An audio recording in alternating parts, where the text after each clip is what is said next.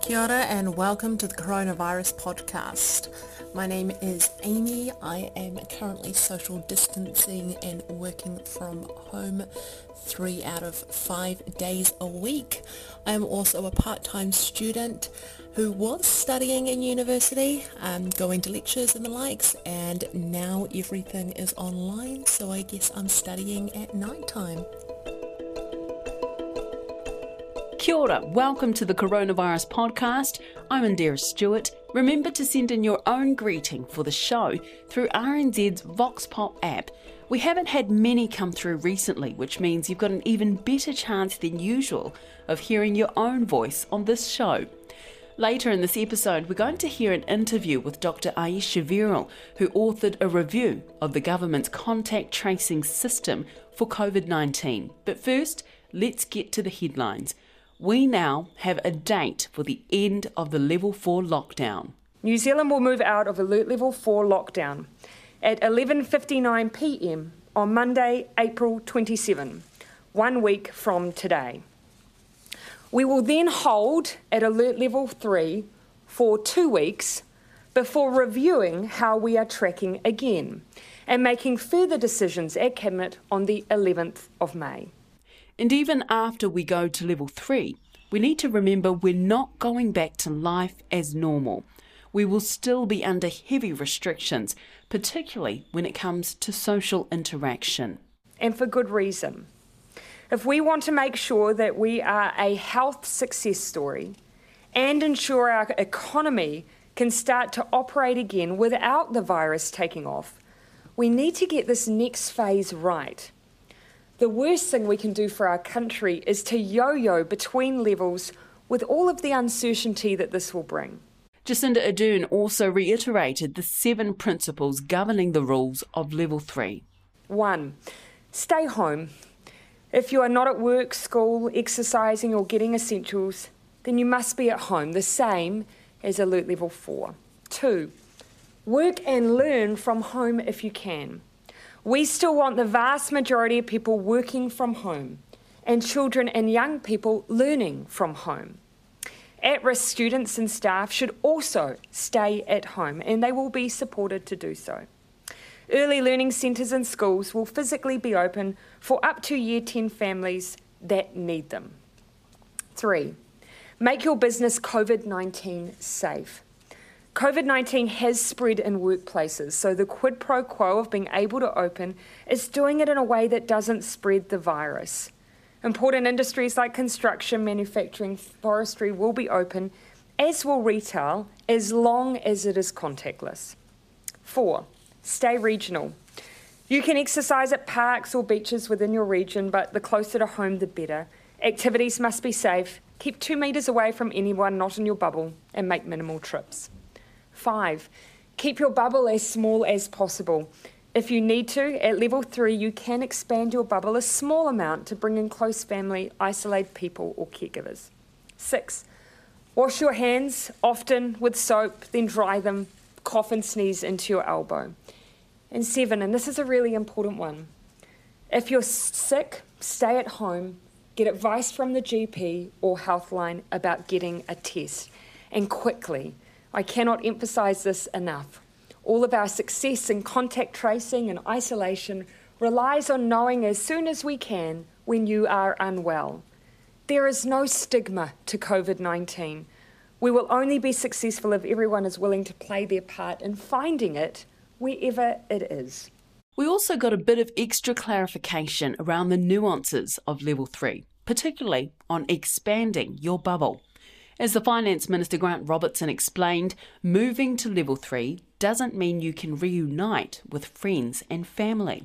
We only really want people to extend the bubble a little. It's basically focused around perhaps somebody who has been on their own who might bring someone else or they might join with somebody else in, a, in an exclusive bubble or where there's a caregiver involved who needs to come in and support or perhaps a de facto partner or someone who helps with, with childcare and so on. So no, it's not an invitation just to extend your bubble out to, a, to two or three people who you're missing at the moment. We're all missing people at the moment. This, we want this to be a limited extension to just support people to be able to continue to be able to have some social contact, to have the support that they need in their households.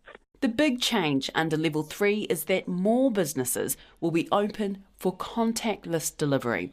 And to allow them to prepare for that reopening, business owners are being permitted to go into their workplaces this week. Businesses will be allowed to get ready to open, such as employers re entering premises to receive stock if necessary. But we ask that in doing so, they stick to social distancing and their bubbles.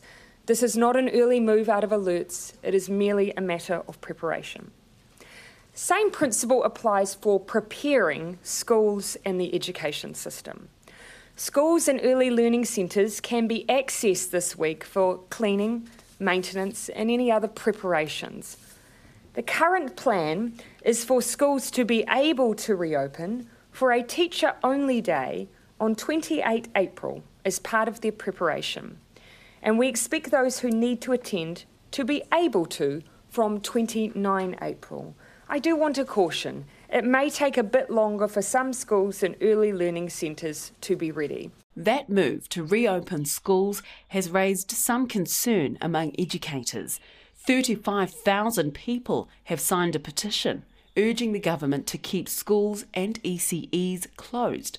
But the Director General of Health, Ashley Bloomfield, says reopening is the right call. This is one of the settings we looked very careful at the international evidence and the experience both in New Zealand and overseas with COVID 19 over the last few months shows that it does not uh, that COVID nineteen doesn't infect or affect children and teens in the same way as it does adults. So children and teens tend to have low infection rates, and they don't become as unwell if they do get infected, and they don't tend to pass the virus on to adults. So there are two key public health principles here. One is first minimising the risk uh, that someone gets infected in the in the first place in alert level three, hence the maintaining the, the social the physical distancing and the strict measures in, in a whole range of settings.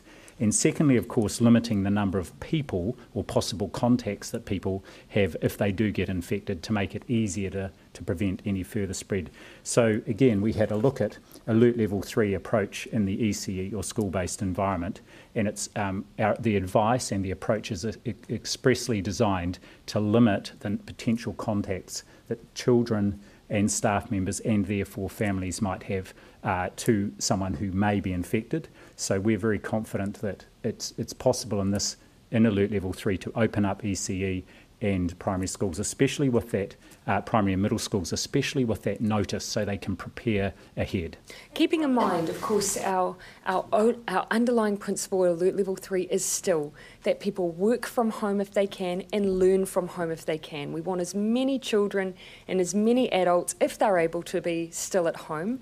Um, this is in those scenarios where that's not possible. So we are not expecting large numbers to be in attendance. Under level 4 lockdown, it's been relatively easy to make sure people aren't breaking the rules. Under level 3, the picture is going to get a little bit murkier.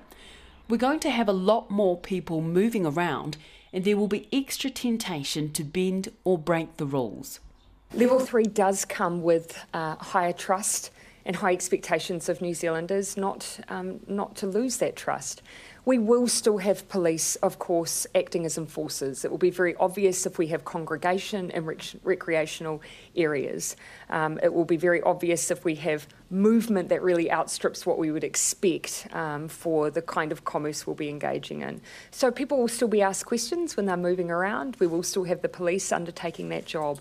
But there is more trust at alert level three. We also need to remember we are not at the end of the road yet after we move down to level 2 or even level 1, that won't be the end either. Even if we get the number of new cases of COVID 19 down to zero, that still won't be the end. When you hear, hear the word elimination, you think gone forever. And I don't want New Zealanders to think that when they see a case, that means we've failed. It doesn't. Um, it means zero tolerance. So every time we see a case, we basically pounce on it. We do everything we can then to shut it down and to eliminate it when it arises. And we will have to keep doing that on an ongoing basis, and yes, until a vaccine arises.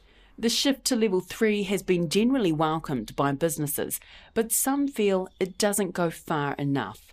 On RNZ's Checkpoint program, Lisa Owen asked the Chief Executive of Retail New Zealand, Greg Harford, for his reaction certainly, I think, good news coming out of the health data. Um, it's not so good news uh, for business that uh, will be continued to be locked down for another week and online trading uh, won't be allowed then. Um, and then, of course, moving into uh, post Monday the 27th, um, there'll be uh, online trading permitted, but that will only cover a fraction of the business that retailers would normally um, be doing during that period. Do you and, know, sorry um, to interrupt, Greg, but do you know how many of your membership are, are you know, match fit to go completely online, contactless retail? Yeah, the, the, majority are. So about 75% of our members have got some sort of e-commerce platform available to them, but there's still a quarter of businesses out there um, that, that, don't, and they're the ones who are going to struggle uh, the most with um, the the world from uh, Monday the 27th. And I guess a lot, a lot, of those businesses will be cafes and uh, takeaway bars, things like that. You wouldn't necessarily expect them to have uh, a digital presence, uh, but there's a number of more traditional retailers who uh, perhaps over the next week will need to be thinking thinking about whether they set up an online store. Well, given that uh, level three is definitely for another two weeks and it is a week away, that's three weeks, and then the decision will be reconsidered again, do you think that it will push some retailers, um, well, to the wire here? There are definitely some retail businesses that won't be surviving the COVID 19 crisis. Um, retail has been pretty fragile for a long time, and um, this will be, uh, you know, very much doom and gloom for some. Um, it will be, and those that do come out of it will, uh, you know, not, not be in as good a financial position as when they went into it. I'm just wondering, do you actually agree with this decision that there should be no face to face retail at level three? Well, I think you know, we've seen over the last uh, month or so um, really good processes being rolled out in the grocery sector and in pharmacies that allow customers and employees to stay safe and keep stores open. Um, we think that actually it would be best uh, at level three for shops to be able to open as long as they can do that safely. Um, it certainly won't be appropriate in every case, um, but we do think that it's reasonable um, for safe shopping to be allowed if that's, if that's doable.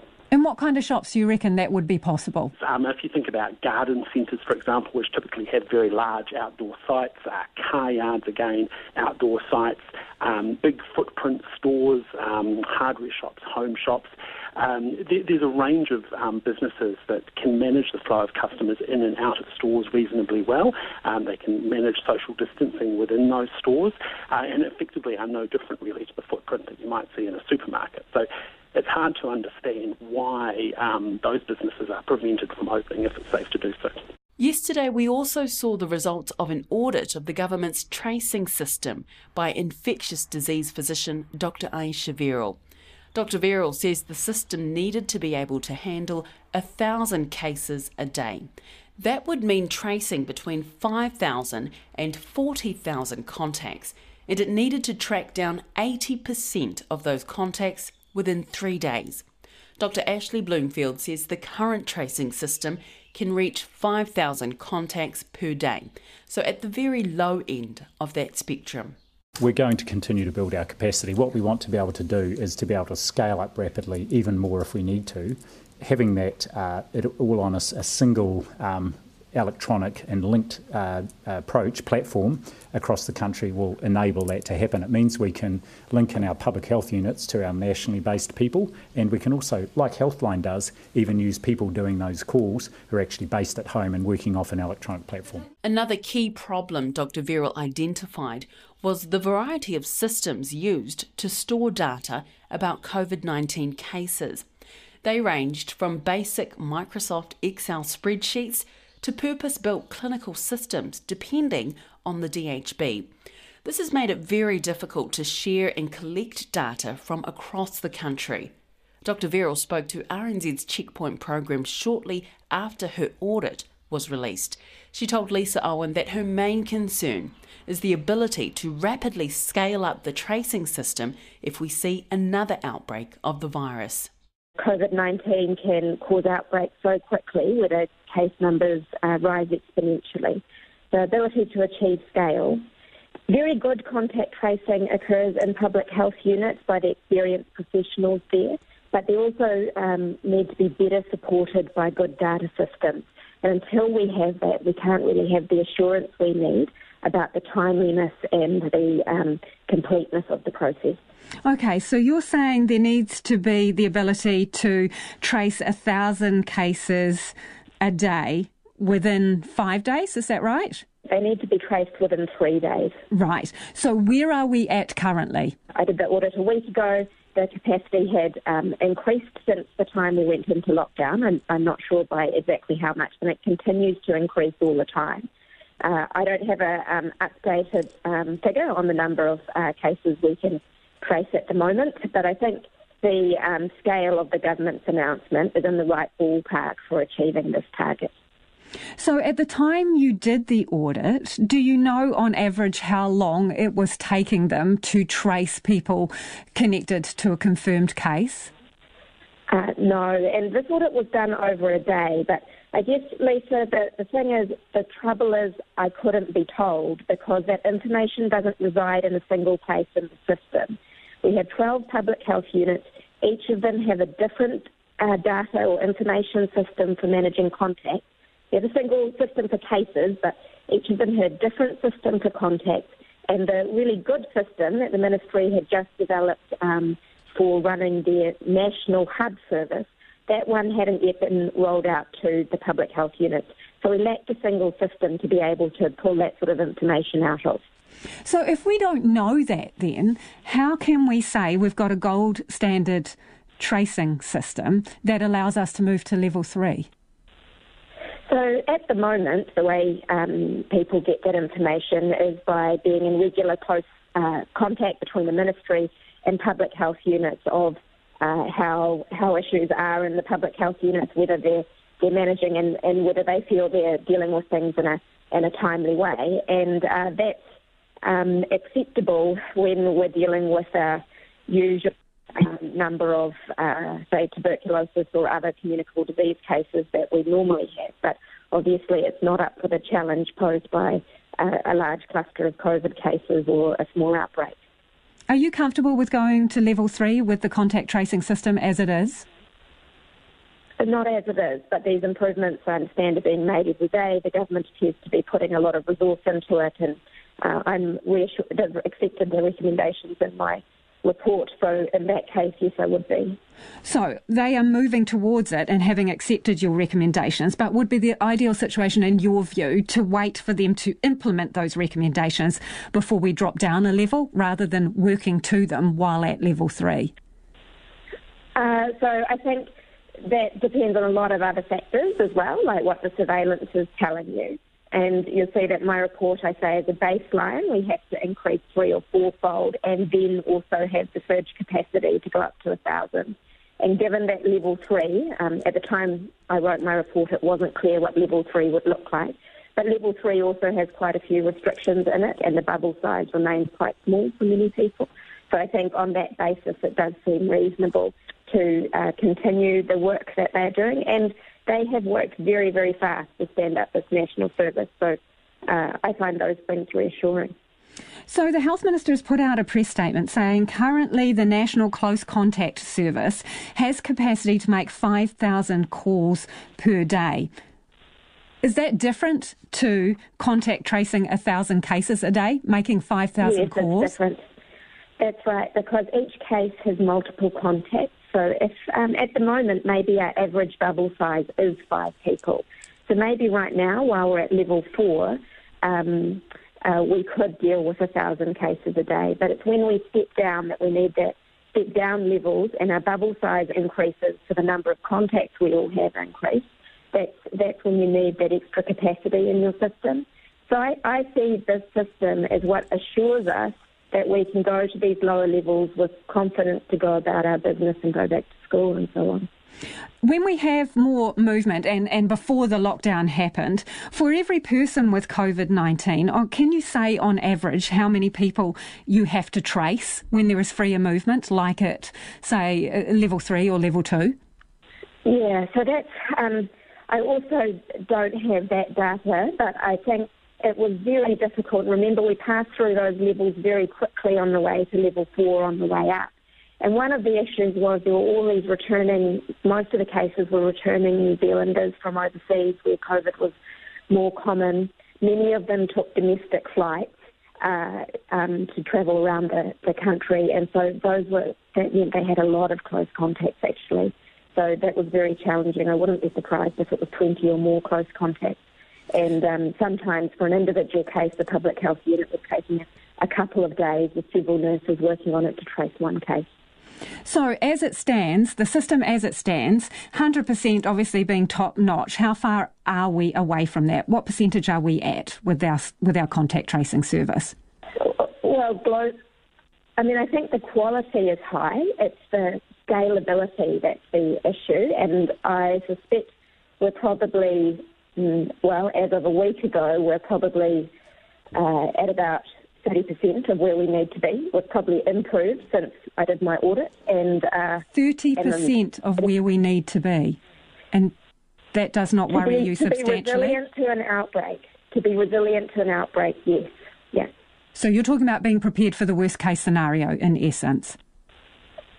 Not the worst case scenario because we probably can't contact trace our way out of the situation that New York or London is in. But for an outbreak that can pop up in a week, uh, yeah, we're about 30% of the way, or we were about 30% of the way there. That was Dr. Ayesha Verrall talking to Lisa Owen on RNZ's Checkpoint program. That's all from us this episode. We will be back with you tomorrow. Kia haumaru, kia kaha, ka te koe a popo. The Coronavirus podcast is presented by me, Indira Stewart. It's produced by William Ray, Jessie Chiang, and Sonia Sly. Our sound engineer is Adrian Holley, and the executive producer is Tim Watkin. You can subscribe to the Coronavirus podcast anywhere, and it's free. Just go to the podcasts and series page at rnz.co.nz. And remember to send in your own greeting for the show through RNZ's Vox Pop app.